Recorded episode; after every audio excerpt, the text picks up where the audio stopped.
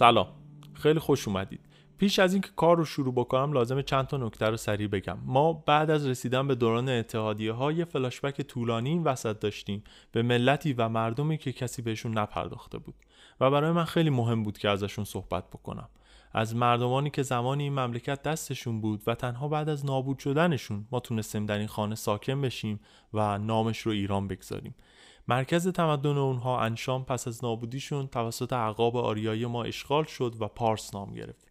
کار من در پادکست تاریخ ناقص می بود. بی اون که بگم زمانی مردمانی دیگر در این قلم رو زندگی می‌کردن و اون رو به نام دیگری خطاب می‌کردن هلتمتی اگر قسمت های قبل رو نشنیدین این قسمت به تنهایی هم قابل شنیدنه. اما اسامی به مردم و کشورهایی اشاره داره که اگر نشناسین درک روابطشون سخت میشه. توصیه می‌کنم این قسمت های قبلی هم گوش بدین.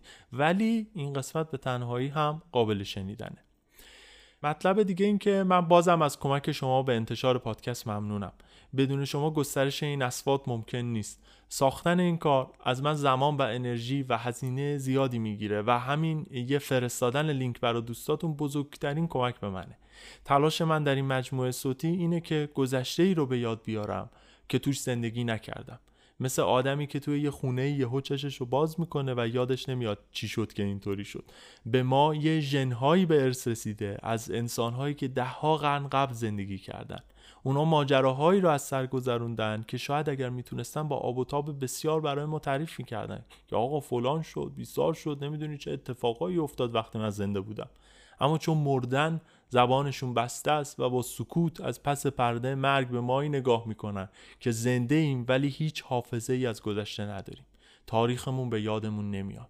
به یادمون نمیاد که چه بر ما گذشت. در زندگی های قبلی چه اتفاقی افتاد که ما الان در این وضعیتیم. هدف من از تعریف کردن اینا هدف من از مرور تاریخ پرستش گذشته نیست. به خاطر آوردن اونه. برای اینکه از دست تاثیراتش رها بشیم. و به جای عشق ورزیدن به گذشته بتونیم آینده رو خلق بکنیم. چون تنها جایی که شاید شاید اگر تلاش کنیم راه نجاتی برای ما وجود داشته باشه فرداست نه دیروز. بحث رو طولانی نکنم. کمک شما به انتشار این پادکست کمک به شخص من نیست. من کمترین سهم و اعتبار رو این وسط برای خودم و کار خودم قائلم. گرچه داره به دست من ساخته میشه اما مالکش اصلا من نیستم. شما مهمید همه ما کنار همدیگه مهمیم که اون خاطره ها رو به یاد بیاریم و این جز با کمک جمعی ممکن نیستش. خلاصه که بسیار بسیار متشکرم که کمک می‌کنید پادکست تاریخ منتشر بشه. نکته دیگه این که مجموعه ما به علت روایت خشونتبار و قصه قتل های بزرگ و پرتکرار اصلا و اصلا چیز خوبی برای کودکان نیستش. هیچ کدوم از قسمت های این پادکست برای شنیدن زیر 16 سال مناسب نیست و من چون تازه کار بودم یادم نبود که این نکته رو باید گوش زد بکنم. اینا روایت های واقعیه و ما داریم تعریف می‌کنیم زمان گذشته رو. اون زمان هم مثل آب خوردن آدم میکشتن. این همه جنایت و کشتار برای روح لطیف یک کودک مناسب نیست. باید اینو زودتر می‌گفتم اما چون تازه کار بودم به ذهنم نرسید. نکته پایانی همین که در قسمت های قبل من دو سه تا خطا داشتم. یکی سلسله ایگهلگی از تمدن ایلام رو کلا ایگلهلگی تلفظ کردم که این اشتباه اسمشون بوده ایگهلگی. اسم یه پادشاهی رو هم اشتباه ذکر کردم که الان درست خاطرم نیستش. نوشته بودم یه جایی ولی الان دیگه دارم ضبط می‌کنم. بلند نشم برم. اسمو نگاه کنم ولی اسم رو اشتباه گفتم. اشتباهاتی از این دست در کار من هست دیگه. تلفظا هم بیشتر هست چون به زبانهای قدیمی داریم صحبت می‌کنیم. خودم واقفم بهش بابتش عذر می‌خوام ازتون. امیدوارم ببخشید و درک کنید که هیچ راهی برای اجتناب ازش ندارم. اگر بخوام چنین خطاهایی کلا نباشه باید سالی یه بار قسمت بدم. دیگه عمرم کفاف نمیده که این مجموعه رو تمام بکنم. اما قول میدم قول میدم که جز خطاهایی از این دست که حالا ایگه هلگی رو گفتم ایگله شما هرگز مطلب فریبکارانه ای از من نشنوید. بتونید به صحت حرفای من جز خطاهایی از این دست اعتماد بکنید. به قول بیحقی سخنی نرانم که خوانندگان این تصنیف گویند شرم بادیم پیر رو امانتداری و دخالت ندادن نظر شخصیم تا جای ممکن برای من اولویت داره و نمی‌خوام سلیقه یا دیدگاه دینی و سیاسی خودم رو قاطی پادکست بکنم. پس از این مقدمه نسبتا تکراری خوش اومدید به هشتمین قسمت از پادکست تاریخ. پادکستی که به بیش از سی قرن تاریخ ایران می‌پردازه. من بنیامین هستم و این بخش سوم از ماجرای دوران اتحادیه هاست.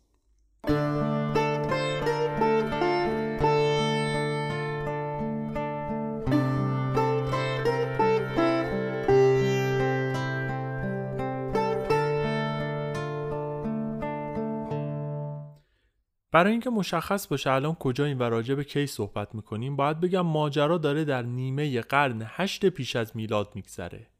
ادامه کار از بخش دوم اتحادیه هاست. دنیا دنیای باستانه بیشتر مردم یا کشاورزن یا دامپرور یا مثل اقوام آریایی اشایر. خودشون باید برای سیر کردن شکمشون کار بکنن. اگه روزگار یکم به هم بریزه عده بسیار زیادی از گرسنگی میمیرن. جمعیت کل دنیا یه چیزیه بین 70 تا 100 میلیون نفر روی هم دیگه. بیشتر اشیای ساخته شده انسان از طبیعت اطرافش میاد.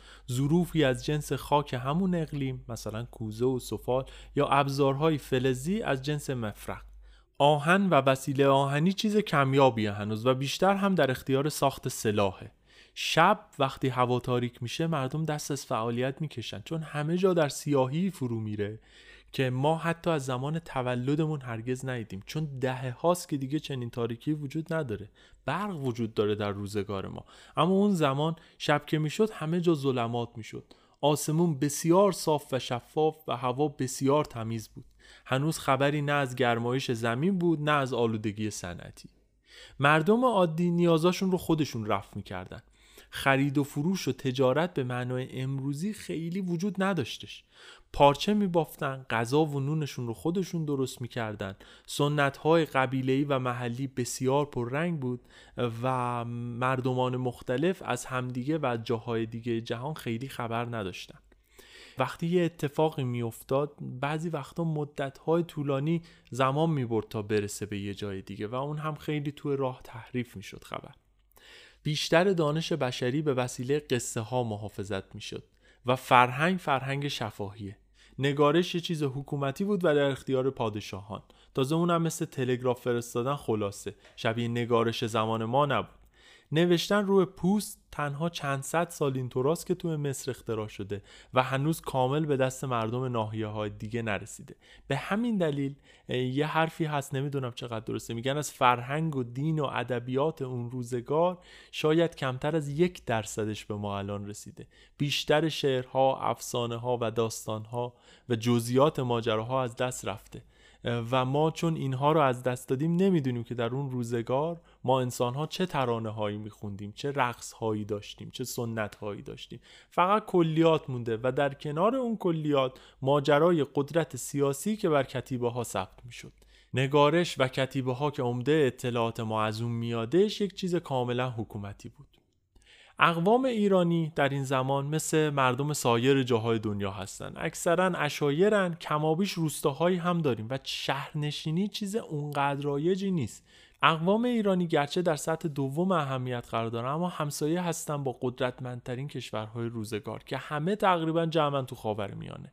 البته تو چین و هند و آمریکای مرکزی هم تمدن داریم اما نه به پیشرفتگی خاور میانه. و موضوع پادکست ما هم ایرانه پس زیاد به اونا نمی‌پردازم. فکر می‌کنم دیگه بعد از این همه قسمت با اسماشون آشنا باشیم. مثلا دولت آشور رو داریم در شمال عراق که قدرت شماره یک خاور میانه است. تو جایی قرار داشت که الان کردستان عراق واقع شده. اون زمان نه کردها بلکه قوم آشوری اونجا ساکن هستند آشوری ها یکی از چند طایفه سامی خاور میانه بودند توایف سامی دیگه هم وجود داشتن مثلا عرب ها خیلی از جاهای خاورمیانه پراکنده هستن در این مقطع. همچنین بابلی ها رو داریم که اون زمان یه حکومتی دارن به نام کاردونیاش با پایتختی بابل باستان. غیر از اینها ابرانی ها هم سامی تبار بودن. قوم ابرانی یا هیبرو که ابراهیم پیامبر هم از این قوم بود کسانی بودند که اولین بار دین موسی رو پذیرفتن و بعدا کلمه هیبرو یا ابری تبار شد هم نظیر با کلمه یهودی. یعنی پیرو موسی پیامبر در حالی که یه زمانی پیش از موسی اینا یک قوم و طایفه ای بودن برای خودشون.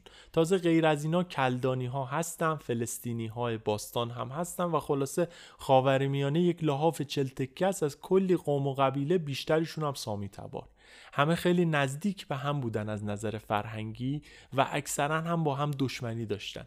نکته جالب این که بعضی از این اقوام هنوز هم تو روزگار ما وجود دارن. مثلا آشوری ها، کلدانی ها، حتی بابلی ها اینا تو عراق کنونی یک اقلیت های کوچیکی هستن. بیشترشون هم کوچ کردن اطراف شهر کنونی بغداد دارن زندگی می‌کنن تو روزگار ما.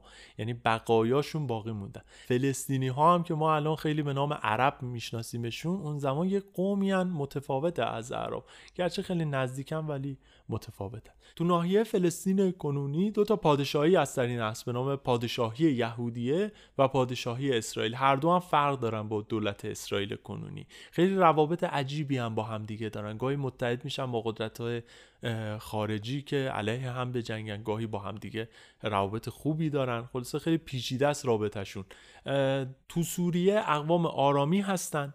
در سراسر سواحل مدیترانه اقوام کنعانی یا همون فینقیا پراکنده هستند از لبنان و سوریه بگیر تا سواحل تونس. این قوم یعنی فینقی ها یا کنعانی ها بیشتر تاجر و دریانورد بودن. خیلی شبیه یونانی ها هستن تا یه حدی. شهر زیبای کارتاژ رو هم بنیان نهادن. حالا این همه طایفه چطوری پخش شدن تو خاور میانه؟ یه نظریه ای هست که میگه همه این اقوام سامی اوایل شهروندان سومر باستان بودن. تمدنی در جنوب عراق که گفتم همسایه بودن با ایلامی ها کسایی که چرخ و نگارش و ریاضی رو اختراع کردن. اما وقتی خاندان سیماشکی از تمدن ایلام حمله کرد و سومر رو از بین برد این مردم از ترس ایلامی ها پراکنده شدن تا سر تا سر خاور میانه. و اینطوری دونه دشمنی کهن بین اقوام سامی میان رودان و اقوام غیر سامی فلات ایران کاشته شد. دشمنی که خیلی قدیمیه. و یه وقتای نمودهای دیگری ازش دوباره سر برمیاره مثل دشمنی بین اعراب و ایرانیا که خیلی هم واقعا بیمعناس و به نظر من نباید وجود داشته باشه. حالا دور تا دور این اقوام سامی کشورها و مردمانی غیر سامی تبار هستند مثلا در مصر 23 ومین سلسله فرائنه حاکمه. یعنی 23 ومین حکومتی که پادشاهاشون به خودشون می‌گفتن فرعون. یه حکومت هم نبودن. بارها دولت اونجا عوض شده و خیلی خیلی هم قدیمیه. مصر همسن تمدن ایلام و تمدن سومره. الان در این نیمه قرن هشت پیش از میلاد ایوپوت دوم فرعون مصره. کسی که سالهای خیلی طولانی هم حکومت کرده. تو ترکیه کنونی هم پادشاهی لیدیه رو داریم که غرب ترکیه بود. هم سمت شرق ترکیه در اطراف دریاچه وان اورارتو رو داریم که اجداد ارمنیا بودن و این زمان حکومت بسیار قدرتمندی داشتن. کلا روزگار تا نیمه قرن هشت خیلی به وفق مرادشون گذشته ما در دوران اتحادیه ها تو ایران پادشاهی مستقل قدرتمند نداریم به اون معنا. حکومت ماننا رو داریم تو اطراف دریاچه ارومیه که از مردم لولوبی تشکیل می‌شد. پایتختشون شهر ایزیرتو بود. اتحادیه قبایل الیپی رو داریم تو جایی که الان کردستان و کرمانشاه و لرستان هستش که تشکیل شده بیشتر از مردم کاسی و گوتی تبار. و در داخل ایران هم اقوام آریایی حضور دارن که تازه یه چیزی حدود 200 یا 300 ساله که کوچ کردن به ایران. آریایی ها از سمت اردبیل تا اصفهان تقریبا دستشونه و یواش یواش دارن نفوذ می‌کنن به قلمرویی که قبلا دست ایلامی ها بود. این هم البته به لطف سلاح های آهنیشون. و اگر نتونستن هنوز کاملا حریف ایلامی ها بشن برای اینه که ایلامی ها سازمان و نظم پیشرفته حکومتی داشتن ارتش منظم داشتن. قرنها بود که با دولت‌های قدرتمند میان رودان درگیر بودن ولی آریایی ها ایلا اشایر بودن اما به هر نحو آهن بر مفرق پیروزه تازه اونا اسبم داشتن در نتیجه قدم به قدم داشتن ایلامی ها رو عقب می زدن و ایلام همین زمان تمرکزش روی دشمن دیگریه. تمدن حلتمتی هنوز تو این نیمه قرن هشت پیش از میلاد پایگاه های باستانی خودش رو تو جنوب ایران داره. از جمله شهر باستانی انشان تو استان فارس شهر شوش ماداکتو خایدالو و اینا همه جاهایی بودن که تقریبا استان خوزستان ما هستش.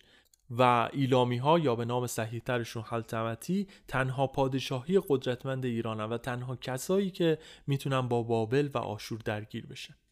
بقیه نظام های داخل ایران شبه حکومتی هستن. مثلا آریایی ها و آلیپی و ماننا اینا اتحادیه هستن. به همین دلیل این دوره رو میگیم دوران اتحادیه ها در اصل یه جور شورا دارن که تو اون شورا سران قبایل رئیسای قبیله جمع میشن و یه رئیسی برای خود اون شورا انتخاب می‌کنن که اون امورات اتحادیه رو بگردونه و اینطوری از درگیری بین اعضا جلوگیری بشه و کلیت قبایل با هم هماهنگ دفاع بکنن از خودشون. دفاع به ویژه در این زمان مسئله بسیار مهمی شده چون تقریبا تمام این قبایلی که گفتم بیشتر این کشورهایی که اسمشون رو گفتم یک مشکل مشترک داشتن. یک دشمن باستانی خشن که حملات گستردش باعث شده بود بقیه کشورها دست از درگیریهاشون بکشن و اکثرا حواسشون رو داده بودن به همین دشمن مشترک. دولت باستانی آشور پادشاهی کهنی که قرنها بود پوست از سر خاورمیانه کنده بود. و هیچ کس از دستشون امان و آسایش نداشت.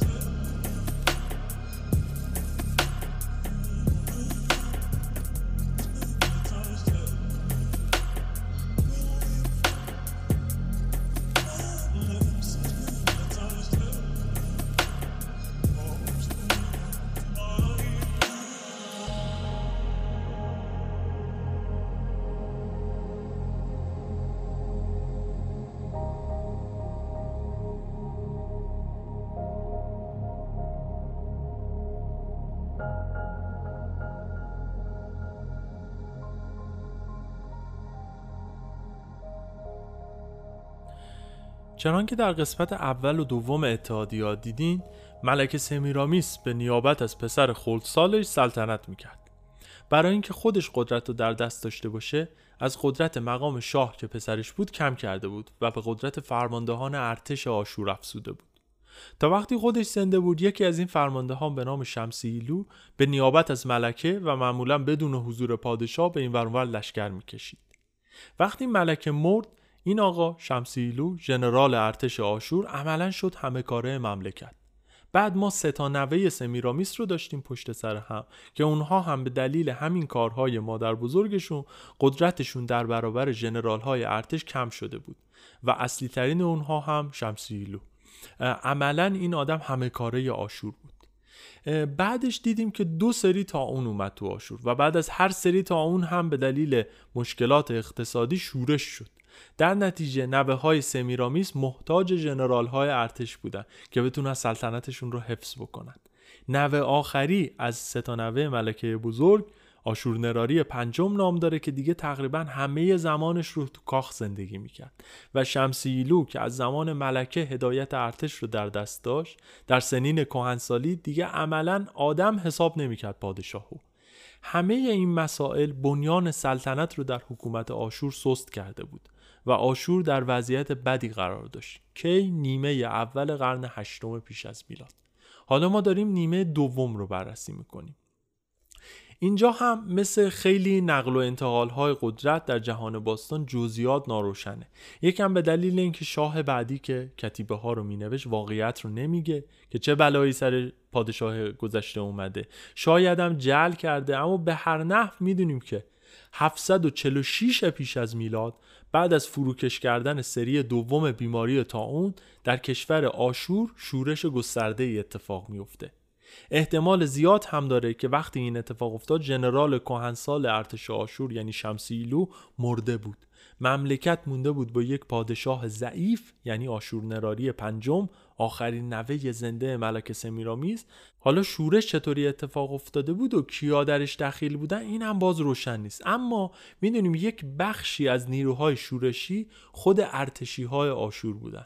ولی نه قوای تحت کنترل شمسی رو نیروهایی که تحت کنترل یک ژنرال قدرتمند و جوان قرار داشتند ژنرالی که عمرش به تعالیم سخت نظامی گذشته بود و دیگه با این شرایط بلبشو دلیلی نمی‌دید.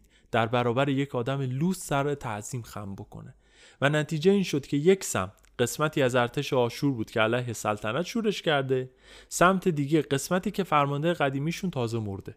سربازای ارتش هم از طرف دیگه ژنرال جوان رو میشناختن. برای خودش اسم و رسمی داشت و با شایستگی و هوشی که داشتش تونسته بود به این جایگاه برسه. نظامی بود شمشیر زدن و استراتژی و برنامه ریزی بلد بود اهداف بزرگی هم تو سر داشت و می‌خواست کشور آشور رو دوباره قدرتمند بکنه. ولی این با وجود پادشاه ضعیف کنونی ممکن نبود. نام این جنرال به تلفظش در زبان آشوری کهن هست توکولتی اپل اشارا. ولی به نام ابرانیش معروفه یعنی اسمی که ابری تبارها و مردمان یهودی و سامی خاورمیانه اونو خطابش می‌کردن. به این آدم می‌گفتن تیگلاس پیلسر این اسمیه که در کتب مقدس یهودیان این آدم رو بیشتر بهش خطاب کردم و به همین نام معروفه. منم دیگه تو این قسمت با همین نام خطابش می‌کنم. احتمالا این آدم هم مثل بقیه پادشاه ها بعد از اینکه به سلطنت رسیده نامی رو برای خودش انتخاب کرده و به اون معروف شده. ما مطمئن نیستیم که زمان تولد نامش این بوده باشه. در بعضی کتیبه های آشوری میگن که این آدم یعنی تو کلتی آپل اشارا پسر آشور نراری سومه. ولی این مطلب با توجه به خلق و خوی این آدم که جلوتر می‌بینیم نمی‌تونه درست باشه. از چنان پادشاهان ضعیفی که همه عمرشون تو حرم سرا بودن یهو یک پسر جنگجوی سوار بر اسبی که دائم در حال نبرد از این ور لشکر می‌کشه به اون ور نمی‌تونه تولید بشه. احتمالا اینو بعدا گفتن که بگن این آدم از خانواده سلطنتی بوده که یحتمل نبوده. چون یه کتیبه تو بابل هست که اون رو پسر شخص دیگه ای خطاب می‌کنه که از قبیله پادشاه نبوده. خلاصه اینکه این شورشی که گفتم 746 پیش از میلاد در نهایت پیروز شده. البته قسمت شورش مردم برای رهایی از ستم که نه. قسمت شورش ژنرال جوان و سربازها. و احتمالا خاندان سلطنتی قدیم بعد از اون قتل عام شدن و یه تصفیه اساسی انجام شده. به طوری که دیگه سال 745 پیش از میلاد در شهر باستانی آشور جایی که الان میشه 50 کیلومتری اربیل کسی که تاج پادشاهی بر سر داشت همین ژنرال جوان بود تیکلاس پیلسر سوم. حالا چرا مردم موفق نشدن ولی ژنرال موفق شد؟ چون در همه جابجایی های قدرت مهم نیست شما چند نفرین و چقدر عصبانی اومدین تو کوچه و بازار. مهم نیست چند تا دکان و خانه آتیش بزنی.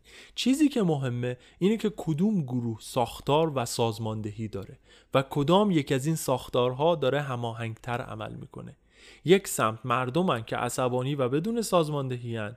یک سمت دیگه قوای شمسی ایلو که تازه فرماندهشون مرده و سازماندهیشون تضعیف شده و یک سمت هم یک ژنرال جوان که نیروهاش همه دستوراش رو اجرا می‌کنن و کاملا هم روشن و واضح می‌دونه که چی می‌خواد عین بازی فوتبال دیگه اون تیمی که موثرتر همکاری بکنه پیروز میشه نه اون تیمی که ارق تیمی یا غیرت بیشتری داره.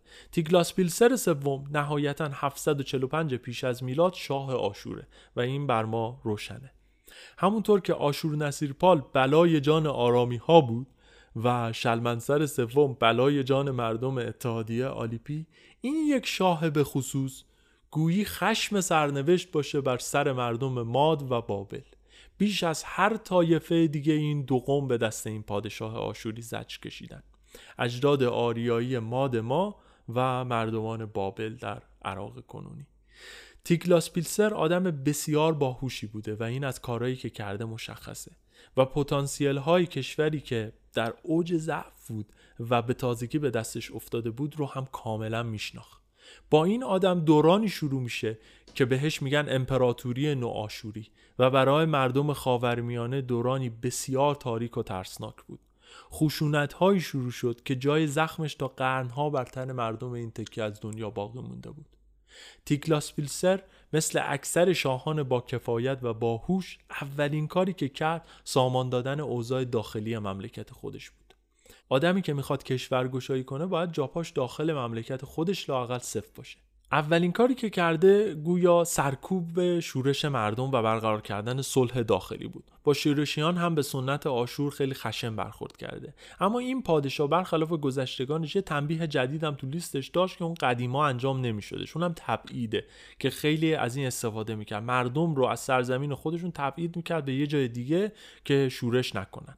بعد از برقرار شدن صلح زورکی در وضعیتی که چندان هم مساعد نبود رفت به جنگ ساردوری پادشاهی در کشور شمالی آشور اورارتو.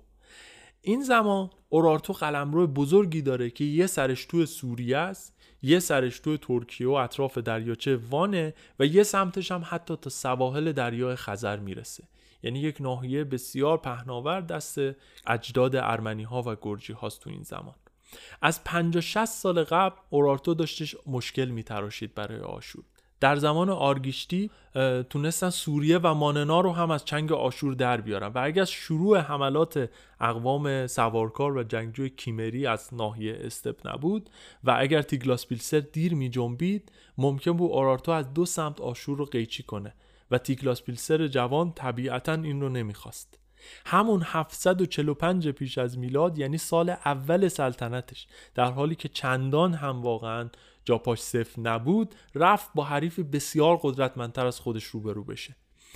ارتش اورارتو رو تو میدان نبرد شکست داده و همین نشون میده که این آدم نظامی بوده نه شاهزاده. چون یعنی رو در رو زدتشون نه اینکه بکشونتشون یه جایی حالا یه ترفندی بزنه فنی بزنه. همونجا تو دشت نبرد اینها رو شکست داده. با لشکری که در وضعیت سختی به نبرد رفته بود و تازه از یه شورش اومده بود بیرون و مردم رو سرکوب کرده بودن و وضعیت خیلی مناسب نبود براشون. در نتیجه مطمئنا تاکتیک های بهتری رو برقرار کرده. نظم بهتری ایجاد کرده که تونسته حریفی قدرتمندتر رو شکست بده. قدیما ممالک لشکراشون محدود بود. کمتر کشوری بود که چندین لشکر داشته باشه. و وقتی سپاه اصلی اورارتو شکست خورد خطر تا حد زیادی رفت شد. چون تشکیل مجدد نیرو زمان می بود تیگلاس پیلسر پیشروی خودش رو ادامه نداد و هوشمندانه برگشت تا زیر ساختاش رو تقویت بکنه. شروع کرد به سازمان دادن ارتش آشور. منظور از سازماندهی هم این بود که برخلاف آشور قدیم دیگه سربازا رو وقت جنگ از طریق قبایل تأمین نمی‌کردن بلکه سربازی شد یک شغل دائمی با حقوق مشخص. ساختار لشکری ایجاد کرد و گویا تلاش های گسترده کرده که ارتش آشور رو تماما با سلاح آهنی تجهیز کنه. که بیشتر اونقدر رایج نبود. عرابه جنگی و چیزهای دیگه هم که از قدیم داشتن اما از نظر شمار و ساختار سعی کرد اینها رو هم پیشرفته بکنه. و به یاری سازماندهی خوبی که ایجاد کرد تونسته بود لشکر نوآشوری رو جوری تجهیز بکنه که در تمام طول سال به جنگه و در جبهه های مختلف. معمولا وقتی شما فتوحات بزرگی رو می‌بینین یه جای کار یا استراتژی جدیدی هست یا تاکتیک جدیدی یا نحوه استفاده موثرتر از اون تکنیکایی که در قدیم وجود داشته که به یه سمتی برتری داده. پیشرفت تکنولوژیک معمولا به هژمونی هم منجر میشه. مثلا انگلستان در پی اختراع ماشین بخار بود که تونست به امپراتوری مسلط در جهان بدل بشه. و اینجا هم حالا ما اصلاحات نظامی تیکلاس پیلسر رو داریم که این برتری رو به آشور داد و بعدا باعث شد امپراتوری نو آشوری به وجود بیاد. که نشون میده این آدم چه دید عمیقی نسبت به نظامیگری داشت چقدر خوب میفهمیده مدیریت رو نبرد رو برنامه ریزی رو. ولی برای تأمین این حجم سرباز و برای رسیدن به این اهداف نیاز بودش که آشور یه سری از سنت های قدیمیش رو کنار بذاره. مثلا یه موردش رو بخوام بگم اینه که نوع رفتارش با مردم مغلوب تغییر کردش. قبلا آشوری ها وقتی یه جایی رو فتح می‌کردن اول آدم های به درد بخور رو سوا می‌کردن به عنوان برده میفرستادن به پایتخت. بعد همه جمعیت اون ناحیه رو صف می‌کردن همه رو سر میبریدن. تصویر بسیار دلخراشیه که عده بسیار زیادی آدم دست بسته تو صف منتظرن که توسط سربازای آشوری به چنین سرانجامی دچار بشن. ولی تیگلاس پیلسر نقصی رو که در این کار وجود داشت پیدا کرده بود. اون احتمالا خودش در جوانی در وقتی که افسر دونپایه‌ای بوده لابد که در یه چندتایی از این مراسم های سلاخی شرکت داشته. و متوجه شده بود که یک ناحیه‌ای که فتح شده بعد از اینکه این کارو باهاش می‌کنن کلا متروکه میشه. و از منطقه متروکه که نمیشه مالیات گرفت. در نتیجه هیگلاس بیلسر وقتی جایی رو فتح می‌کرد یکم متفاوت رفتار می‌کرد با مردم اونجا. آدم های متخصص رو به سنت قدیم سوا می‌کرد این برده میفرستاد با آشور از بین مردم مغلوب اما سرباز پیاده نظام جمع می‌کردن. یعنی جوانایی که می‌تونستن به جنگن و این سرباز وظیفه میفرستادم تو ارتش آشور خدمت بکنن. و افسرها و سوار نظام هم که به سنت قدیم آشوری بودن دیگه. اینطوری کلی پیاده نظام داشت کلی نفرات داشت و می‌تونست ارتش های بزرگتری رو تشکیل بده و آماده بکنه. بقیه مردم محلی رو هم به جای اینکه به روش قدیم سر ببرن از محل زندگیشون جابجا جا می‌کردن میفرستادن به یه ناحیه دیگه. اینطوری قبایلشون از همدیگه جدا می‌شدن و نمی‌تونستن شورش بکنن. و ولی همزمان اقتصادشون هم نابود نمی‌شد. بالاخره یه کسی بود که کار بکنه اینا بتونن ازش مالیات بگیرن. و چون فرزندانشون هم در ارتش آشور داشتن به عنوان پیاده نظام خدمت می‌کردن احتمال شورش کمتر می‌شد.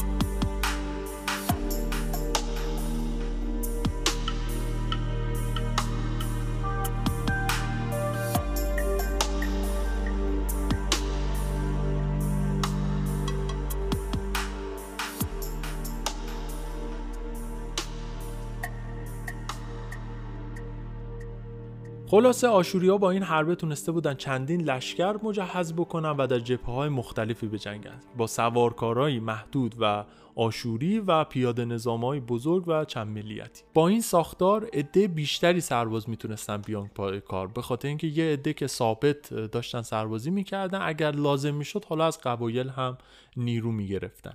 لشکرشون کم کم به این روش از همسایه ها بزرگتر شد و آشور که همینجوری هم خطرناک بود از قبل هم خطرناکتر شد. من برای شمار ارتش آشور حتی عددهایی شنیدم مثل پنجاه هزار نفر اما نمی‌دونم چقدر راست باشه. پادگانی که من توش خدمت کردم جای بسیار بسیار بزرگی بود. ده هزار نفر سرباز بود و می‌دونم که ده هزار نفر خیلی عدد بزرگیه و عقبه پشتیبانی خیلی زیادی می‌خواد. حالا پنجاه هزار نفر اونم تو اون روزگار قدیم ناممکن نیستش اما خب بعید خیلی. ولی یه چند هزار نفری لاقل نیروی ثابت اینا تونستن درست بکنن. یه چیز دیگه هم این بود که آشور در تأمین اسب برای مدت ها مشکل داشت. اسب قدیم حیوان بسیار مهمی بود. و هر قومی که اسب داشت برتری نظامی هم داشت.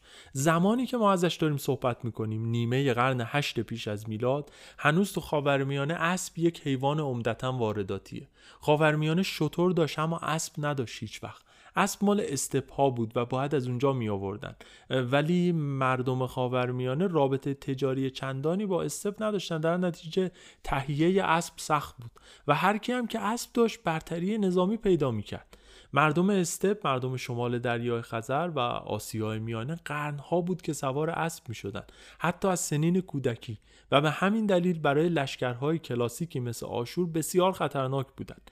علت اینکه نتونسته بودن چیره بشن بر تمدنهای جاهای دیگه دنیا این بود که ساختارهایی مثل تشکیل ارتش و اینا توشون ضعیف بود. مردم ایل و اشایر بودن وگرنه به راحتی می‌تونستن که اینا رو از بین ببرن.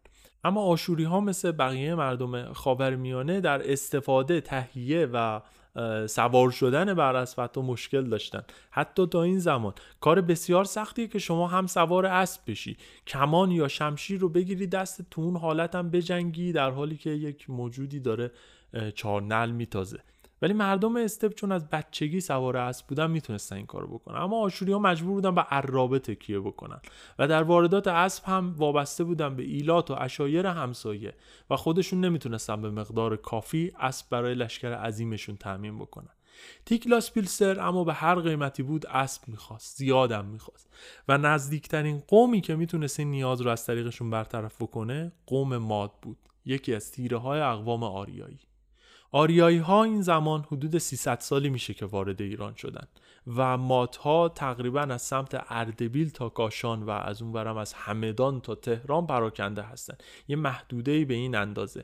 و اقوام پارسی هم حدودای اصفهان ساکنن. استحکاک های گاه به گاه دارن با تمدن ایلام ولی ایلامی ها حواسشون به دشمن دیگریه در نتیجه. خیلی با این مردم اون قدم درگیری ندارن. عمده شهرهای ایرانی در اطراف زاگرس به خاطر مسئله آب به ایرانی ها اجازه نمی‌داد که بتونن هر جایی موندگار بشن. وضعیت سیاسی مات ها رو هم می‌دونیم. قبلا یه چیزی داشتن به نام اتحادیه مات که تقریبا زمان ملک سمیرامیس از هم پاشید. حالا دلیلش رو نمی‌دونیم. شاید به خاطر حملات آشور بود شاید دلایل داخلی داشته. ولی دیگه همه قبایل عضوش نبودن. گرچه با هم ارتباط داشتن اما دیگه تصمیم گیری مرکزی وجود نداشت. و شورا هم که عملا تعطیل بود. چنین بینظمی داخلی اونم در برابر قدرتی مثل آشور عاقبتش مشخصه دیگه. از سال 744 پیش از میلاد یعنی سال دوم سلطنت تیکلاس بیلسر حملات به مادها شروع شد. هدف اصلی هم احتمالا قارت بود نفت به دست آوردن هرچه بیشتر منابع از جمله اسب. از ساده ترین هدف ممکن هم شروع کردش. دقت کنید یه راست اومد سراغ ماتها که در اوج بیسامانی داخلی بودن. به ویژه در نواحی غربی. چنانکه از الواح آشوری به نظر می‌رسه اولین نقطه‌ای که بهش حمله شده یه جایی به نام آزیاراش که الان میشه سمت ملایر تقریبا. و اورازمان نام داره. ایران یه همچین جای قدیمی دیگه. شهره از اون موقع هنوز هستش تا الان. ما می‌دونیم که هر تیکه در اتحادیه ما الان یک خانی داره برای خودش و یک حاکم محلی داره حکومت می‌کنه. دیگه اینا متحد نیستن با هم دیگه. از میان تمام خانهایی هم که تو این ناحیه بودن اسم یک نفر به ما رسیده به نام رامائته می‌دونیم که تیگلاس بیلسر قلم روش رو فتح کرده حدود دو سه هزار نفر رو از قبیلش کشته گویا 140 تا اسب رو هم به غنیمت گرفته. این پیروزی کوچک البته آخر کار نبود. در قدم بعدی آشوری ها به رهبری شاهشون تیگلاس بیلسر رسیده مقلمرو مادی دیگری به نام اوشکاگان. این ناحیه اسمش به نظر من خیلی ایلامی میاد. الان بهش میگن قرسو اطراف قوم واقع شده. یعنی آشوری ها عملا تا عمق مات ها اومدن و مردم هر جا تونستن از دست اینا فرار کردن به طبیعت. از جمله رئیس قبیله به نام ناسیروکا سعی کرده با یه عده از مردم فرار کنه حتی تا دامنه کوه البرز رسیده. ولی وسط های راه اینا رو گیر آوردن همه رو کشتن. فکرش یه ذره سخته که اطراف همین دماوند و آبسرد ما که کل تابستون ما مجبوریم استوری های ویلا و مهمونی شما رو توش تحمل کنیم. یک شاه آشوری اونم تیگلاس بیلسر یکی از نیاکان آریایی ما رو دنبال کرده خودش و همه قبیلش رو قتل عام کرده. که اتفاق افتاده؟ 744 پیش از میلاد. سورال اصلا قضیه. بین منابع و روایت ها البته اختلاف هستش. از خود ناحیه ها اسم به وضوح نرفته چون آشوری ها خیلی هم براشون مهم نبود به کجا حمله می‌کنن. خیلی از نواحی رو به اسم قبیله که اونجا ساکن بود خطاب می‌کردن. اما با قیاس اطلاعات و استنتاج میشه در کل به یک نظراتی رسید. من نظر یک کسی رو در این مورد میپذیرم و داستان رو از این به بعد بر اساس اون شرح میدم. اسمش هستش ایگور دیاکونوف. ایشون شرق شناس بوده روسی بوده و بسیار آدم خفن و باسوادی. خیلی خوب خاور میانه این مقطع تاریخی رو می‌شناسه. خیلی پژوهش کرده ازش قبل از انقلاب یه کتابی چاپ شده به نام تاریخ ماد. یکی از اصلی ترین منابع ماست در مورد مادها. و از اینجا به بعد داستان رو من دارم بر اساس حرفای این آقای ایگور دیاکونوف میگم.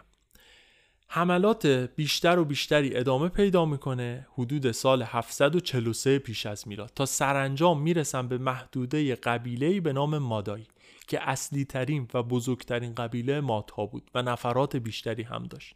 می‌دونیم این قبیله اتفاقا جز اتحاد نبود و قبایل غربی تر که جز اتحاد یا چیزی که ازش مونده بود بودن اونقدر با هم مشکل داشتن که وقتی شاه آشوری اومد عملا مقاومت موثری انجام نشد. آخرین جایی که آشوریا بهش زدن ناحیه‌ای بوده به نام زاگروتی که کلمش خیلی شبیه زاگروس به نظر من میاد اما نمی‌دونم هم ریشه باشن. این ناحیه محل زندگی اصلی ترین و بزرگترین قبیله مادی بوده همین قبیله مادای. زاگروتی جایی میشه که الان استان آذربایجان شرقی ما هست. نزدیک یه شهری به نام میانه. شاید شنیده باشین دیگه. پای کوه سهند. اقلیمی بخشنده برای مردمی که دامپرور بودن. ما می‌دونیم که اطراف این ناحیه چند قبیله مادی دیگر هم بودن و مشکل اصلی این چند قبیله و قبیله مادای حکومت محلی لولوبی بود به نام ماننا که قبلا هم به اسمشون اشاره کردیم. اینا فکرش هم نمی‌کردن که قدرت بزرگی مثل آشور بیاد این طرف زاگرس و اولا بیاد سراغ اینا نره سراغ مثلا دولت های بزرگتر. و در نتیجه این مردم اصلا آماده نبودن. در میان اهالی این قبیله حالا یک کسی زندگی می‌کنه که ما در قسمت های بعدی خواهیم دید. میشه قدیمی ترین پادشاه ایران و اولین پادشاه مادی. آدمی در مرز استوره و تاریخ کسی که بهش میگن دیاکو. این آدم در ایام این حملات احتمالا جوان هنوز و شاهد یورش سربازان آشوری و قارت شدن همه دار و ندار مردمشه. اگرم حالا به سخن دیگر تیگلاس پیلسر به قلمرو ایل دیاکوی جوان حمله نکرده باشه به قلمرو سایر ایلهای همسایه حمله می‌کرده و دیاکو شاهد این بوده و خبرهای اینو میشنیده که آقا مردم زندگیشون از بین رفتش و قربانی یک حکومت قدرتمندی مثل آشور می‌شدن. این لشکرکشی ها از تمام حملاتی که در سالهای قبل آریایی ها از جانب اقوام دیگه متحمل شده بودن سنگین تر بود. چنین به نظر می‌رسه که خود تیگلاس پیلسر شاید در همه حملات بعدی دیگه حضور نداشته ولی حملات بدون اون هم ادامه پیدا کرده و به جاهای دیگه هم حمله کردن. آشوریا هر چی که تونستن بردن. از وسایل مفرقی گرفته وسایل آهنی سنگ لاجورد بز گوسفند و بویژه تعداد بسیار زیادی اسب. یعنی قارت کردن هر چی تونستن و برداشتن بردن دیگه. بعد از غنیمت گرفته شدن اسبا رو وصل می‌کردن به عرابه و حاصل کار می‌شد یک نسخه باستانی از تانک. و با این حملات تیگلاس پیلسر یه پیروزی گارانتی شده یه نسبتا آسون به دست آورد و ارتشش رو هم با اسب بیشتر تقویت کرد. ساختار رو هم که داشت تغییر می‌داد در نتیجه قدم به قدم داشت اون اسلحه ای رو که قرار بود در سالهای آینده ازش استفاده بکنه درست می‌کرد. دو تا استان هم بعد از این حملات شده جز قلمروی آشوری یعنی تو الواح ازشون نام میره به نام پارسوا و بیت همبان پارسوا که کلمش به طرز واضحی به قوم پارس شبیه اما ناحیه یا داره اشاره می‌کنه در زاگروس نزدیک همدان و کردستان و اینطورا. قوم پارسی اونجا زیاد بودن تو این مقطع و شاید بعد از این حملات بود که عده بیشتری از پارس ها ترجیح دادن کوچ کنن به نواحی داخلی تر ایران. یعنی سمت استان اصفهان شمال استان فارس. یعنی برن تو قلمروی ایلامی ها به خاطر اینکه ایلامی ها یه ذره کمتر خشونت داشتن. و اون یکی ناحیه هم که گفتیم بهش میگم بیت همبان کلمش خیلی عجیبه. بیت کلمه اکدی در اصل تو زبان عربی هم الان میگن دیگه یعنی اهل خانه خاندان. همبان ولی اسم یکی از خدایان ایلامی بوده خدای آسمان. پس بیت همان گویا ناحیه‌ای بوده با اصالت ایلامی که حالا در پی این حملات افتاده دست آشور. منم درست نفهمیدم کجاست این ناحیه ولی احتمالا تو همون زاگرس و نزدیک کردستان اینا بوده باشه. آشوری ها خیلی جاها رو اینطوری خطاب می‌کردن. بیت فلان بیت بیسار. زیادم دقیق نیستش. اما از همین چیزا میشه رابطه ایلام و آشور رو هم حد زد دیگه. شما قلمرو همبان رو بگیری. اسمشو بذاری بیت همبان بگی استان ماست. معلومه دیگه. از نظر ایلامی ها این اعلان جنگ بود و دشمنی آشکار. در همین سال 743 پیش از میلاد وقتی قبیله دیاکو یعنی مادای توسط تیکلاس پیلسر لتوپار شد و اموالشون قارت شد در سمت دیگری از ایران کنونی در قلمرو پادشاهی کهن حلتمتی شاهی به نام همبان تهره مرده و این اولین سندیه که ما داریم دیگه در دوران ایلام نو. سلطنت رسیده به پسرش به نام همبان نیکاش اول. این پادشاه دوران سلطنتی طولانی داره. و گرچه اطلاعات ازش کمه اما می‌دونیم در این مقطع ایلام بزرگترین نگرانیش آشوره و داره به همه مخالفان آشور کمک می‌کنه. حتی اگر لازم می‌شد قبایل دشمنی مثل آریایی ها رو اجازه می‌داد بیان تو مرزهاش ساکن بشن تا یک صدی یک مانعی به وجود بیاد بین حملات احتمالی آشور با قلمرو شمالی ایلام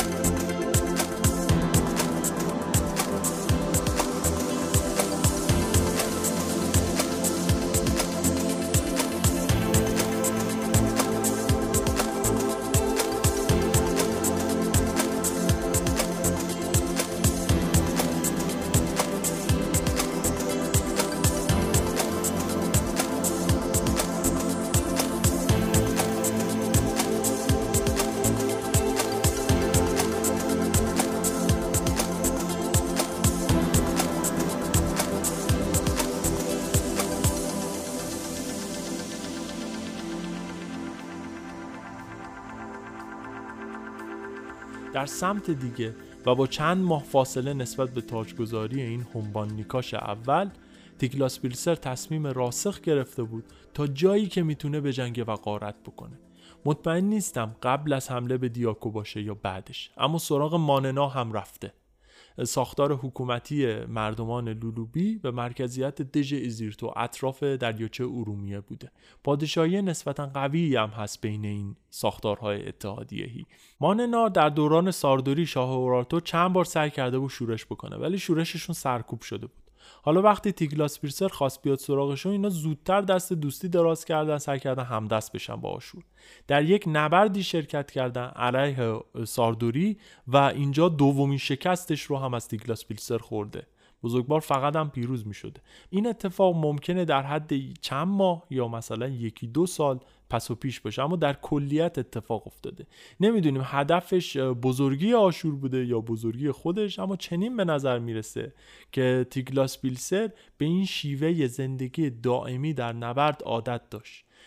سخت واقعا. شما تصور بکنین در اون روزگار قدیم همش با سلاح و لباس میدان نبرد بخوای تو طبیعت در یک قدمی مرگ باشی. از اینجا بری اونجا آدم بکشی قارت بکنی بار بزنی بری سمت پایتخت حالا یه دفعه بری این ور یه دفعه بری اون طرف. شما اگه رفته باشین کمپینگ متوجه میشین این سبک زندگی بسیار دشواره. تو روزگار قدیم خیلی هم سختتر از این کمپینگ های زمانه ما بوده.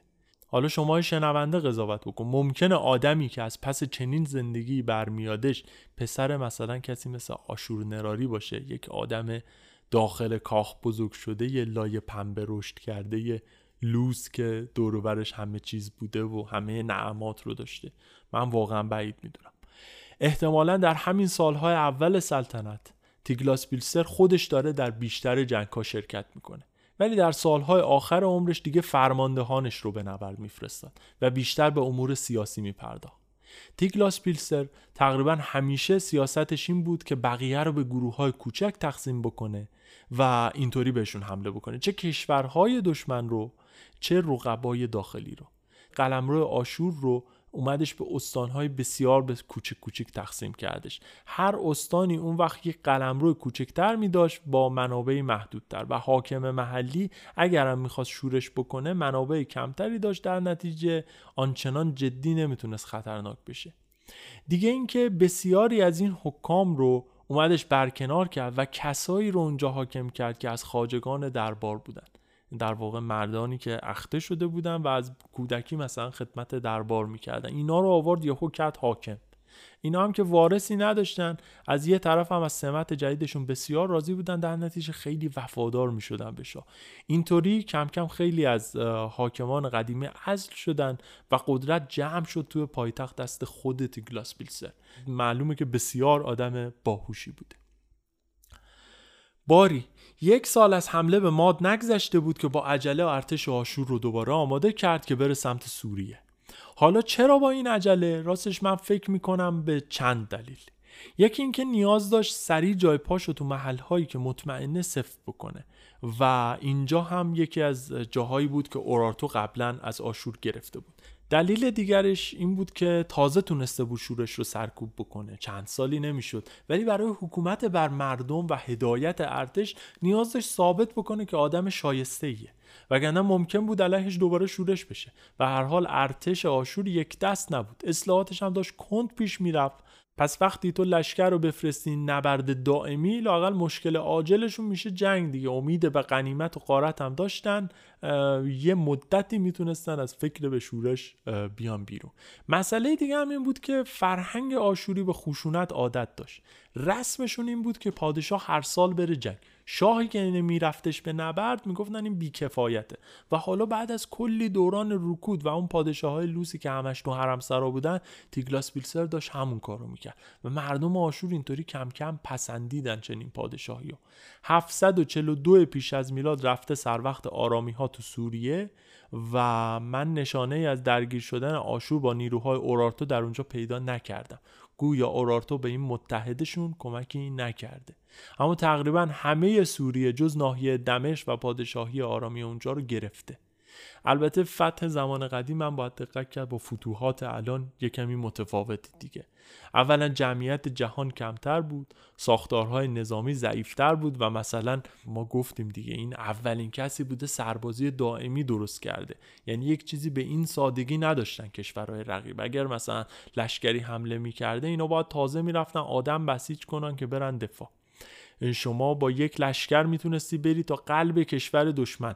و شاید در کل مسیر کشور دشمن نهایتا یک بار لشکری با شما رو در رو می‌شد. و اگه اون رو شکست می‌دادی عملا گرفته بودی مملکتشون رو. آشور با این اصلاحاتی که شده بود توان این رو داشت که دوباره و دوباره ارتش تجهیز بکنه بفرسته به میدان نبرد.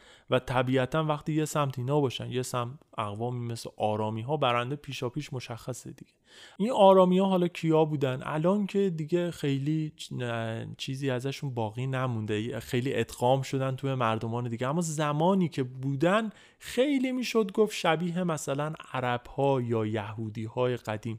یک چنین مردمانی بودن. یا آدمایی تصور بکنید شبیه اون آدمایی که می‌بینید تو فیلم محمد رسول الله نشون می‌داد. مردمان ساده سامی تبار خیلی اقوام پیشرفته ای نبودن.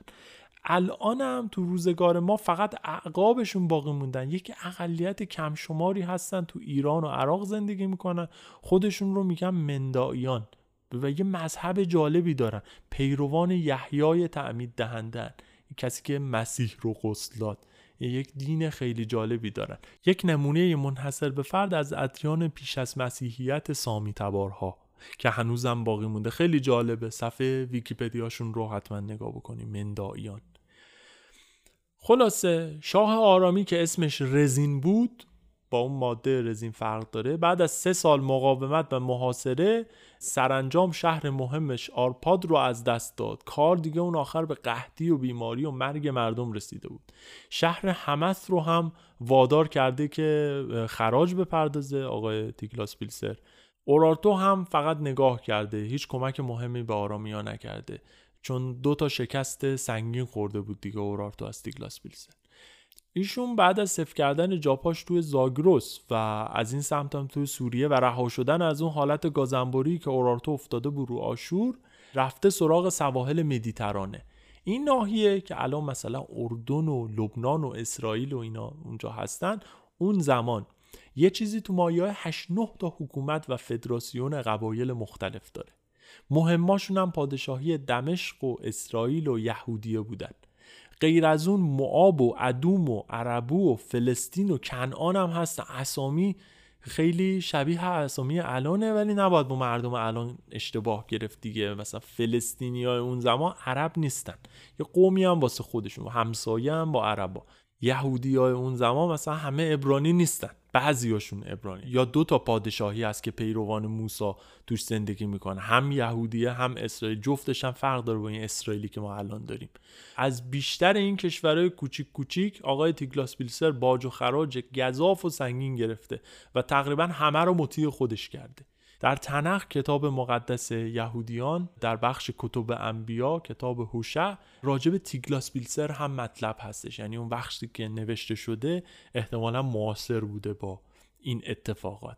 می‌دونیم بعد از گرفتن آرپاد اون شهر آرامی از رزین همون پادشاه نه اون ماده رزین یه مقدار زیادی نقره رو توصیف می‌کنه که از یه کسی گرفته به نام مناهم پادشاه اسرائیل. پادشاهی اسرائیل. با این دولت الان اسرائیل اینا فرق داره. این مقدار نقره ای که میگه به واحد وزن الان میشه نزدیک 37 تن. به اضافه کلی چیز دیگه. همه اینا رو مناهم داده به تیگلاس بیلسر که حمایت آشور رو جلب بکنه. البته تونستش این کارو بکنه ولی فقط برای ده سال به خاطر اینکه بسیار حریص بودن آشوری ها تو کتیبه آشوری تیگلاس بیلسر میگه من مانند طوفان بر مناهم شاه اسرائیل سرازیر شدم و او مانند پرنده تنها به پای من افتاد. زبون پروپاگانداشون اصلا استاد بودن واقعا. شاه پادشاهی دیگر پیروان موسی یعنی یهودیه کسی بوده به نام آزاریاه ایشون مقاومت کرده سرنوشتش هم مشخصه دیگه. این اتفاقات کی افتاده؟ 738 پیش از میلاد. یعنی یه چیزی نزدیک 6 7 ساله که تیگلاس بیلسر الان شاه شده دیگه. من همه مطالب این حمله به سواحل مدیترانه رو دیگه نگفتم. اینا رو فقط تیتروار گفتم. اما تقریبا هر سال حمله کرده به یه جا. بعد از اون همون سال 738 هم تموم نشده برگشته شرق یه بار دیگه به مناطق متعددی در داخل فلات ایران حمله می‌کنه. بازم بیشترش ماتها قربانیش بودن و یکی از معدود اشارات از برخورد به اقوام پارس مال همین سال 738 پیش از میلاد تو موج دوم حملاتش اشاره می‌کنه که آقا اقوام پارسی هم اینجا هستن و از اونا هم یه چیزایی گرفتن و دزدیدن و اینطوری. حالا این چیزها رو شما قیاس کنیم با این مطالبی که به ما می‌گفتن یا تو اینستاگرام و اینا می‌بینیم. فکر می‌کردیم مملکت خالی بوده آریایی ها اومدن بعد در اوج شکوه و دلاوری حکومت هخامنشی تأسیس شده و دنیا شده مطیع ایران. در حالی که می‌بینیم چنین نبوده اتفاقا آریان ها اولا اصلا قوم مهمی نبودن تو این شرایط. بعد زیر پتک آشور له شدن. دفعات متعددی بهشون حمله شده. انقدر بهشون حمله شده و وجودشون به خطر افتاده که در نهایت قضیه تبدیل شده به اینکه آقا یا قدرتمند شیم یا اینکه داریم از بین میریم باید یه فکری به حال این بکنیم. یه شعری هست میگه برو قوی شو اگر راحت جهان طلبی که در نظام طبیعت ضعیف پامال است. این شرایطی که شاید ما هنوز بعد از 27 قرن درگیرشیم. هنوز یه لحظه اگه شل بکنیم و یه لحظه اگه حواسمون نباشه ممکنه که واقعا وجودمون به خطر بیفته. ما مجبوریم تو این تیکه دنیا یا قوی بشیم یا نابود بشیم. آریایی ها هم مجبور شدن یه فکری به حال این حملات بکنن. سری دوم حملات گفتم سال 738 پیش از میلاد اتفاق میفته و این دفعه مقاومت های بیشتری گویا صورت گرفته. اما آشور دیگه زیر ساخت داشت قلعه داشت متحدین محلی داشت و این دفعه خیلی خیلی بیشتر هم اتفاقا کشدار کردش. دیگه روش مردم محلی هم دستشون اومده بود. وقتی حمله می‌کردن می‌دونستن که این دهکده هایی که تخلیه شده کسی توش نیستش. اونجا رو غارت می‌کردن بعد می‌رفتن تازه سراخ اونایی که تو کوه پناه گرفتن. من یاد این صحنه نبرد هلمز دیپ میفتم تو فیلم ارباب حلقا شبیه اون. ولی گرچه مثل داستان اینا اما نباید از خاطر ببریم که تمام این چیزایی که دارم میگم آدمای واقعی بودن و قربانیان این وقایع انسان هستن. و درست مثل من و شما و اطرافیانمون زندگی رو دوست داشتن. در سال 737 پیش از میلاد تیکلاس پیلسر همدان رو گرفته. این دفعه تا کویر قوم پیشروی کرده. بعد از سمت کرمانشاه برگشته به پایتخت. کرمانشاه اون زمان قلمرو اتحادیه آلیپی هستش. یه ساختار شبه حکومتی که از مردمان کاسی و گوتی تشکیل می‌شد. تو این مقطع دیگه کامل استقلالش رو از دست داده. فقط آشوریا گذاشتن باشه که یه کسی بالاخره اونجا رو اداره بکنه. رئیسشون یه کسیه من فقط اسمشون تونستم پیدا بکنم. به نام سوتل. سالهای بسیار طولانی هم رئیس شورای قبایل اتحادیه الیپی بوده. در طول این حمله احتمالا پایگاه و خوراک و نیازهای ارتش آشور رو به ناچار تامین کرده و این مطلب در کتیبه ها موجوده که الیپی ها اینا رفتن استقبال ارتش آشور. آشوری ها تو این حمله در تمام طول مسیر قارت کردن آدم کشتن چون آریان ها داوطلبانه خراج نمی پرداختن و احتمالا همین خراج نپرداختن بهونه همین حمله بوده. چون یه مقدار سنگینی باج و خراج براشون تعیین می‌کردن که اینا اصلا نتونن بدن که بهونه بشه دوباره بتونن حمله بکنن. تازه اگرم می‌تونستن داوطلبانه نمی‌دادن این پولو. مردمان آزاده ای بودن. دلشون نمی‌خواست تن به ذلت بدن. صفتی که هنوزم تو ما ایرانی ها هست. ما گرچه خیلی سختی کشیدیم و گرچه در شرایط سختی هستیم شرایط بدی هستیم اما عمق وجودمون مردمان آزاده ای هستیم. دشمن خارجی نمی‌تونه راحت بیاد اینجا ما رو به بند بکشه و هیچ مقاومتی نبینه. شما به همین آخرین جنگی که اتفاق افتاد رجوع بکنی. یا همین اخیرا این تفاهم نامه ای که با چین بستن همه دارن ازش انتقاد می‌کنن. خب علتش چیه؟ میترسن که نکنه یه وقت مثلا دولت خارجی بخواد بیاد اینجا نفوذی پیدا بکنه. من ندیدم کسی خوشحال باشه از این قضیه. علتش چیه واقعا؟ چرا ما مثل سایر کشورها قبول نمی‌کنیم اینجور قراردادها رو؟ انگلیس هند رو از دست داد به اون بزرگی انقدر ننالید که ما هنوز داریم از قرارداد ترکمنچای مینالیم. چرا اینقدر دردمون گرفته؟ این به خاطر کهن الگوی آزادگی تو عمق وجود ماست. عمق ذهن همه ایرانی ها چنینه که تو کتمون نمیره فردا چینی بیاد به ما امر و نهی بکنه. حالا چینی نه هر کسی. هرچند که در این مورد خاص متن امضا شده حالا تفاهم نامه بود نه قرار دادم و مردم بازم خوششون نمیاد دیگه. اون زمان هم شبیه همین بود. مردمان دیگه خراج می‌دادن اغلب. گاهی از ترس گاهی از ناچاری اما آریایی ها تا مجبور نمی شدن تا واقعا شمشیر نمی اومد زیر گلوشون حد اکثر عدم همکاری رو با قوای ستمگر می‌کردن. کاری می‌کردن طرف واقعا براش سخت بشه. و تیکلاس بیلسر هم به همین دلیل مجبور بود دائما حمله بکنه این طرف زاگروس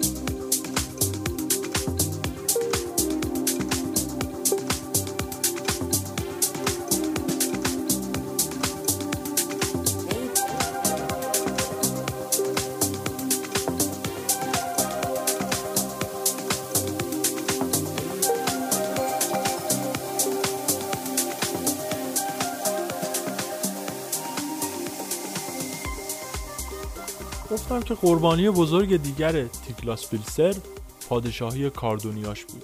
به پایتختی شهر زیبا و باستانی بابل که بسیار هم استراتژیک و مهم بود این شهر. هم به عنوان یک مرکز تمدنی هم به عنوان مرکز دینی.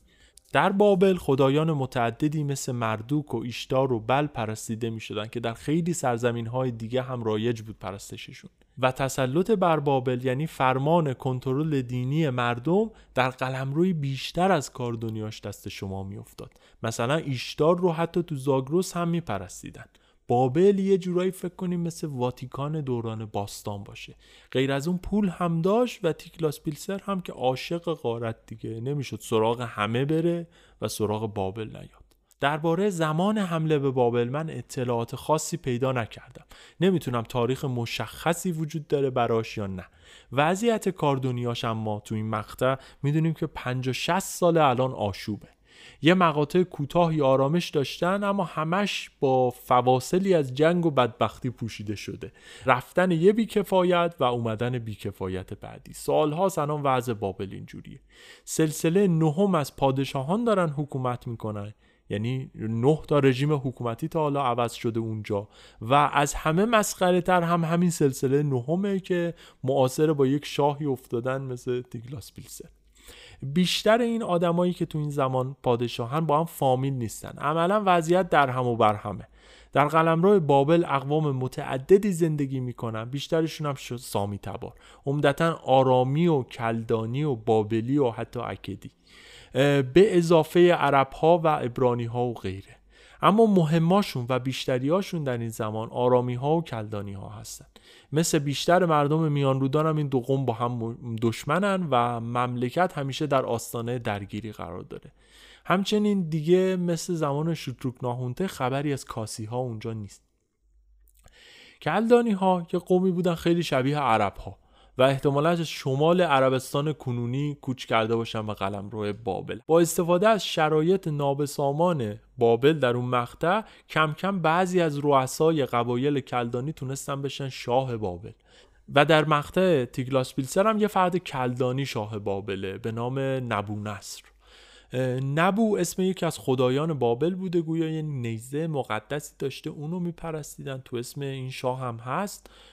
نظر یا نظر یا نصر معنی نگهبان می‌داده. تلفظ اینو خیلی مطمئن نیستم. نبو نصر نوشتن یه جاهایی ولی نبو نظر تلفظ میشه. حالا اینو تشم واقعا نفهمیدم من.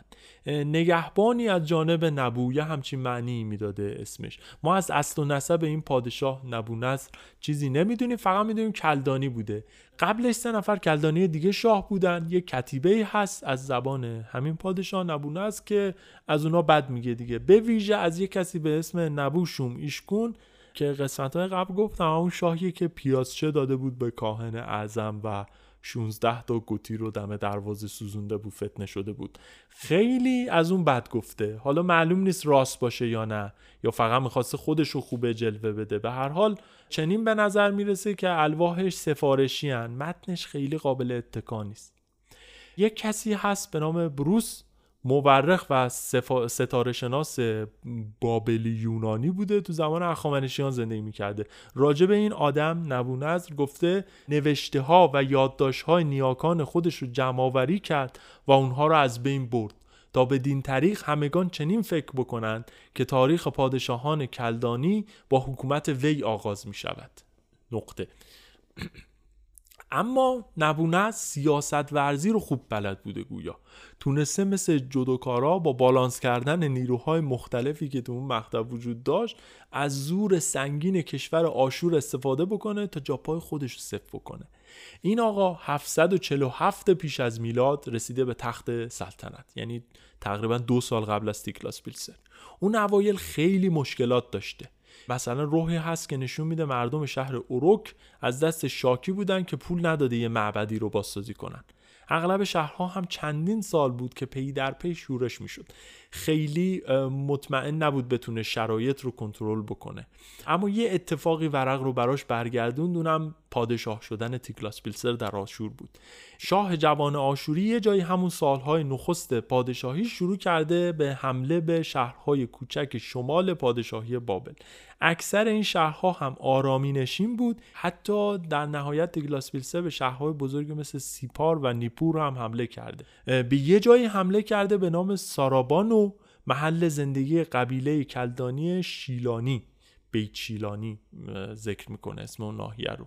رئیس قبیله رو کشیدن به سلابه. یه کاری شبیه صلیب کشیدن خیلی وحشتناکتر یه نوع توهین هم بوده نسبت به قربانی. یعنی طرف می‌خواستن درس عبرت بکنن. این این گوشتا هست و قصابی آویزون می‌کنن. یه چیزی شبیه اون کار کردن با رئیس این قبیله. با وجود همه این حملات تیگلاس پیلسر به خود بابل گویا کاری نداشته. البته ما این سیاست رو در جاهای دیگه هم دیدیم دیگه. اورارتو رو شکست داد ولی به پایتختشون حمله نکرد. در مورد قدرت های بزرگ انگار می‌خواست خطر رو رفع کنه اوایل کار. تا جایی که می‌تونست شهرها و ممالک کوچکتر رو غارت می‌کرد تیگلاس پیلسر ممکنه نبونست از تیگلاس پیلسر درخواست کرده باشه که به این شهرها حمله بکنه چون می‌خواستن شورش بکنن و اینم خودش توانایی سرکوبشون رو نداشته. ممکنه که وقتی حمله کرده بعدش اعلام ارادت کرده باشه. اما به هر نحو توسط این حملات بود که نبونست تونستش پایه های حکومت خودش رو تثبیت بکنه. یعنی به کمک یک پادشاه خارجی. اما به شرط دست نشاندگی اون و تبعیت از آشور و پرداخت خراج. و تنها شهر شورشی که مونده بود یه شهری بود به نام بورسیپا که اونم خود, خود نبونست رفته سراغش و سرکوب کرده مردم رو. بعد از اون ما شاهد این هستیم که ایشون به نیابت از تیگلاس پیلسر بر تخت سلطنت بابل نشسته. ولی یه سند دیگه هم هست که 23 لوحه مربوط به دوران پادشاهی این پادشاه نشون میده که تولیدات کشاورزی، دامپروری، پارچه بافی، نساجی و خرید و فروش کالاهای مختلف رونق پیدا کرده. و این نشون میده که بعد از اون که صلح شده حالا به هر نفع یه ذره داشته شرایط بهتر می‌شده کم کم. صلح و ثبات کلا زمین ساز بهبود وضعیت اقتصادی. همه تاریخ همه دوران ها اینطوری بوده. باید دقت کنیم اینکه این کشدارا رو تو خاورمیانه من هی دارم تعریف کنم معنیش این نیست که خاورمیانه خیلی جای بدی بوده. تو این زمان قلب تمدن دنیا اینجاست پیشرفته ترین ممالک اینجا هستن. بقیه دنیا اصلا شهر و آبادی مهمی وجود نداشت که حالا بخواد شورشی بشه یا نه. تمدنهای دیگه ای هم که هستن حالا چین و هند و المکا اونا هم مسائلی از این دست کمابیش داشتن. ولی اینجا خب خیلی پیشرفته تر بود نظامیگری پیشرفته تر بود از این اتفاقات بیشتر میافتاد. و در این الواح اشاره به مثلا نساجی و بازرگانی باید حواسمون باشه. خیلی برای اون زمان کار خفنی حساب میشه دیگه. مثل اینکه تو روزگار ما آمازون و فروش اینترنتی خیلی چیز پیشرفته. یا اون زمان هم پیشرفته ترین اتفاقات روزگارشون همین تجارت هایی از این دست بوده.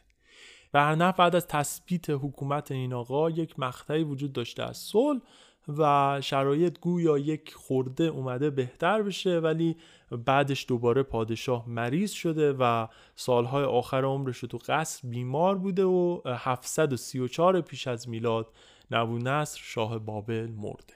چند ماه قبل از مرگ نبونصر پادشاه بابل در سال 735 پیش از میلاد شاه مغلوب اورارتو ساردوری دوم بعد از 28 سال سلطنت مرد. دورانی که با قدرت شروعش کرده بود و با ضعف به پایان رسوند. در آغاز اورارتو ماننا و سوریه رو داشت و آشور رو هم پیوسته میکوبید. ولی در پایان سلطنتش نه تنها ماننا دیگه مطیعش نبود نه تنها پایگاهشون در سوریه و اتحادش با رزین رو هم از دست داده بود رزین نه اون ماده شیمیایی دیگه اون پادشاه. دشمن قدیمیشون آشور دوباره شروع کرده بود به آشوری بازی. و با قلبی ناآرام و دلی نامطمئن در 735 پیش از میلاد ساردوری مرد و تاج و تخت رو گذاشت برای پسرش روسا اول. روسا یک پادشاهی در و داغون رو تحویل گرفت. تمام تلاشش رو البته می‌کرد که اوضاع رو درست بکنه اما خیلی فایده ای نداشت. این آدم منو خیلی یاد مزفر شاه میندازه.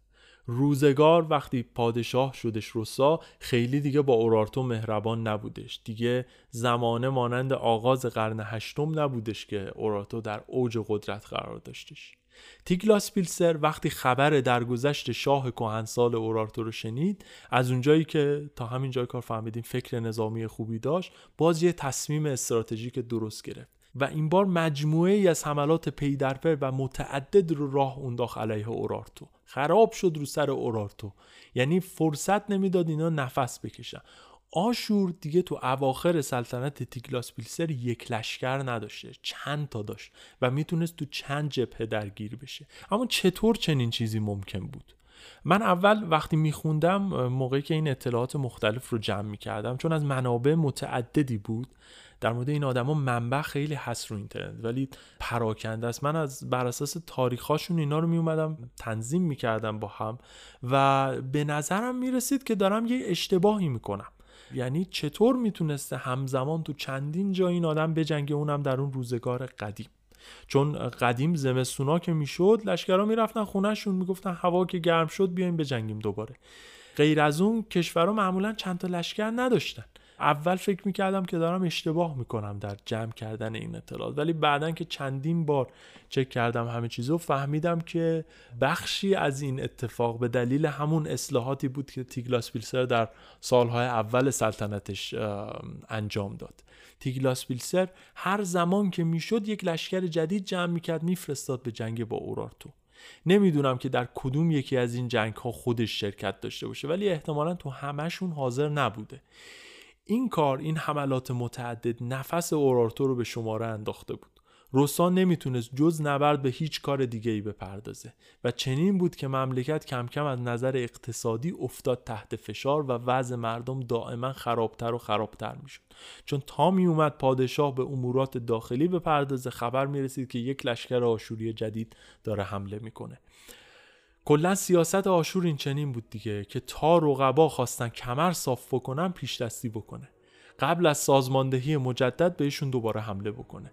در قسمت بعدی سرنوشت تلخ روسا و اورارتو رو خواهیم دید که چطور یک قوم و طایفه دیگه هم به دست آشوری ها لگت مال شدن. و باز هم چیزی که این وسط از بین رفت حرمت انسان بود خون آدمیزاد بود که ریخته می‌شد و قتل و جنایت و کشتار بیپایان باز هم تکرار شد.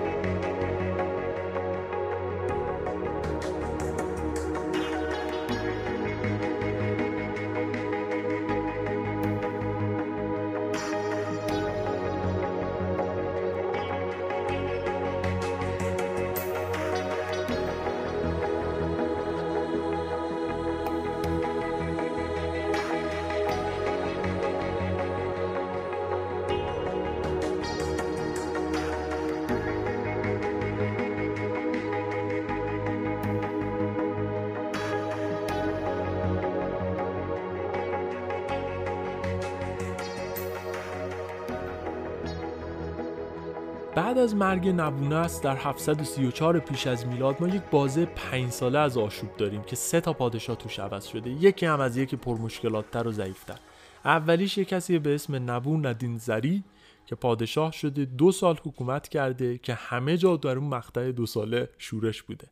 بعد این آقا کله پا شده یک رئیس قبیله کلدانی دیگه به نام نبوشوم اوکین پادشاه شده خودش یه سال حکومت کرده در این مدت هم هی لشکرهای متعدد آشوری نواحی مختلف بابل رو داشتن میکوبیدن. در این زمان تیگلاس پیلسر مجددا رفته سوریه اونجا در حال نبرد بوده. همون سال همزمان اورارتور هم میکوبیده. تا اینکه نهایتا رسیدیم به 732 پیش از میلاد. یعنی ما یک بازه ای رو داریم که کل خاورمیانه عملا جنگه. یعنی مردم زندگی راحتی ندارن. شما تصور بکنید تو این مقطع زندگی بکنید دیگه. هم این ور جنگه هم اون ور جنگه. یعنی جایی برای فرار واقعا نیست. شما تنها کاری که می‌تونستی بکنی بود که اسلحه بگیری به دست.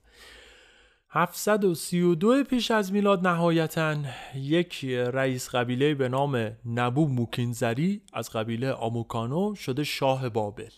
این دیگه آخرین پادشاه در اون خاندان نهمه که گفتم دیگه اصلا در هم بر هم بود. مثل بقیه در پی شورش خودش پادشاه شده و کلا تونسته سه سال حکومت بکنه تقریبا. اونم در دورانی بسیار بد.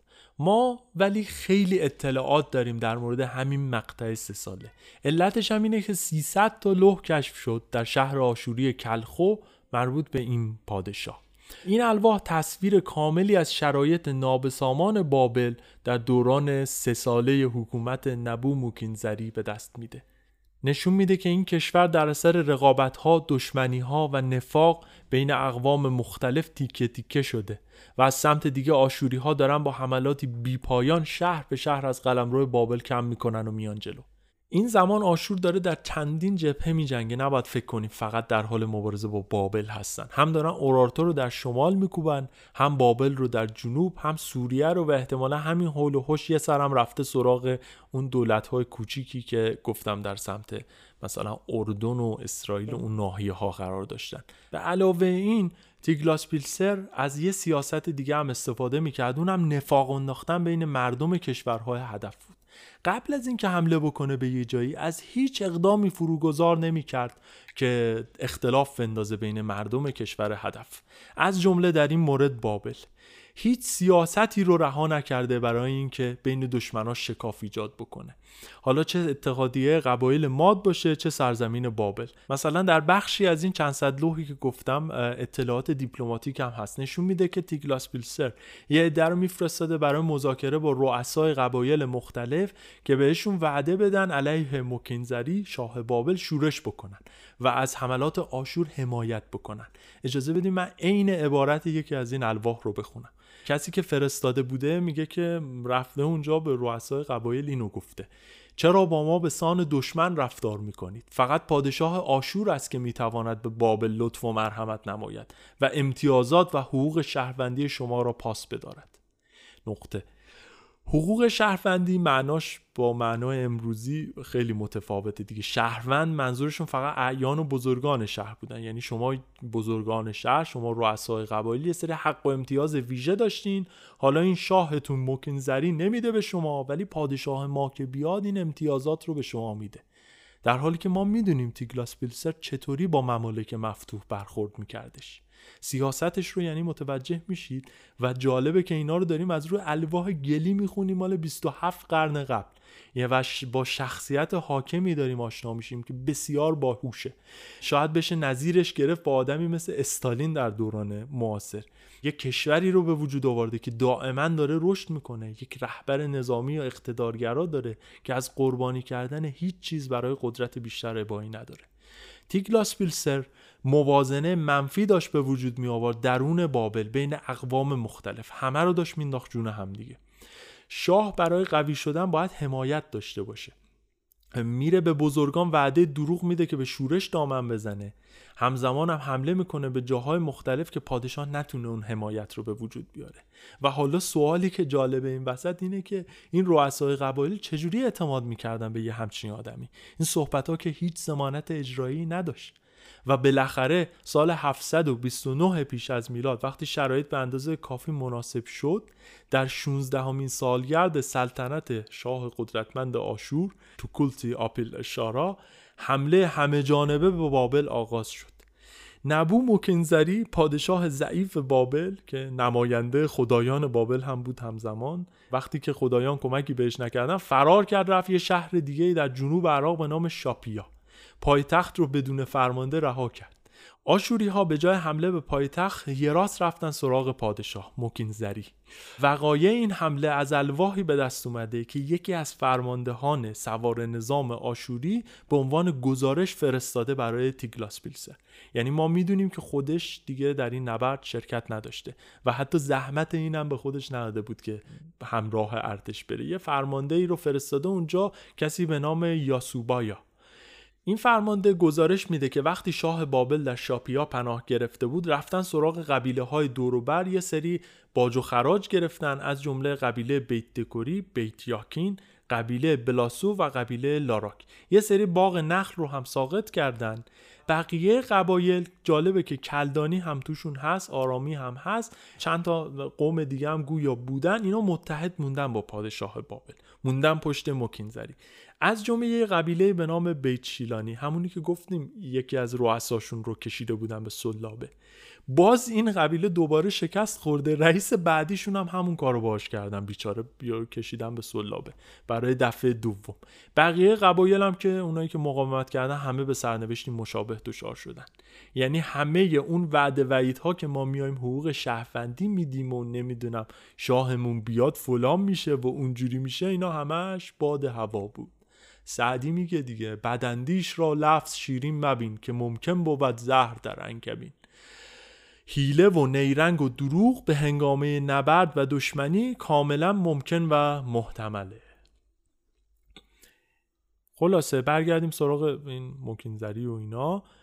این آقا سرانجام برای نبرد با سوار نظام آشوری اومده از شهر بیرون اومده به میدان و اصلی ترین نیروهای یاورش هم نه قوم خودش یعنی کلدانی ها بلکه قوم اکدی بودن. در این زمان اکدی ها از شهروندان بابل به حساب میان. دیگه اون پادشاهی اکد باستان وجود نداره. اکدی ها ولی در میانه نبرد پادشاه رو تنها می‌ذارن. اینطوری که تو گزارش الواح آشوری هست برگشتن توی شهر قارت اموال شاه. جزیات شکست نامعلومه. اما می‌دونیم که بعد از اون فرمانده سوار نظام آشور برگشته رفته سراغ شهر بابل. بدون مقاومت خاصی شهر بیدفاع رو تسخیر کرده و یک لوحی فرستاده برای تیگلاس بیلسه و نتیجه رو خبر داده. خیلی مختصر و مفید. مکینزری کشته شد. پسر وی شما اوکین نیز کشته شد. شهر به تصرف درآمده است. همین. بدون اشاره به تمام خونهایی که در این راه ریخته شده. یه لوح دیگر هم هست که در زمانی دیگه نوشته شده. همین نتیجه رو تایید می‌کنه ولی اینم تلگرافیه. میگه در سال سوم منظور سلطنت مکینزریه. پادشاه آشور فرود آمد. نبو موکینزری را شکست داد و بیت آماکانو را در هم کوبید. او نبو موکینزری را دستگیر کرد و پس از آن خود بر تخت بابل نشست. پادشاهی بابل به این شکل سقوط کرد و همش هم بر اثر نفاق داخلی و گوش کردن به وعده های دروغین شاه آشوری. ما الان می‌دونیم خود تیگلاس پیلسر در حملات حاضر نبوده و باز به اهمیت داشتن دو منبع می‌رسیم. اگر اون 300 لوح و گزارش فرمانده سوار نظام نبود الان فکر می‌کردیم در این یکی لوحه جوری میگه که انگار خود تیگلاس پیلسر هم در اون حمله حاضر بوده. اما می‌دونیم فرمانده هاش جنگو داشتن اداره می‌کردن. خودش جای دیگه ای بوده گویا. ولی بعد از فتح می‌دونیم که رفته به بابل به عنوان شاه اونجا تاجگذاری کرده و به این طریق بعد از سالها فتوحات پی در پی پادشاهی آشور تبدیل شد به امپراتوری. قلمروی متشکل از چند سلطنت کوچکتر که بر اقوام متعددی داره حکومت می‌کنه. دورانی آغاز میشه به این شکل که بهش میگن دوران نوآشوری. ثروت و قدرت این دوران آشور قابل مقایسه دیگه با زمانهای قبل نبود که بازم مثل همیشه بر ویرانی ممالک دیگر استوار بود. شاه آشور تیگلاس پیلسر یا به نام اصلیش توکولتی آپیل اشارا جان تازه‌ای بر پیکر سرزمین آشور دمید و کشورش رو مجددا قدرت شماره یک جهان باستان کرد. این بخش سوم و پایانی از دوران اتحادیه ها بود. من برای نوشتن این قسمت مجبور شدم خیلی تحقیق کنم و به خاطر همین خیلی طول کشید که این قسمت رو منتشر بکنم. این احتمال منتفی نیست که در تلفظ نام ها یا ترتیب وقایع خطاهای غیر عمدی داشته باشم که بعدا آشکار بشه. پیشا پیش بابت اونها عذر می‌خوام. می‌تونم اطمینان بدم که تلاش خواهم کرد در قسمت های بعدی رفعشون کنم اگر مطلع بشم. مثل همیشه بزرگترین لطف و کمکتون به من اینه که پادکست رو به دوستانتون معرفی بکنید و کمک کنید عده بیشتری گذشته ایران رو به یاد بیارن. سپاسگزارم از وقتی که در اختیارم قرار دادید. من بنیامین هستم و شما به هشتمین قسمت از پادکست تاریخ گوش کردید.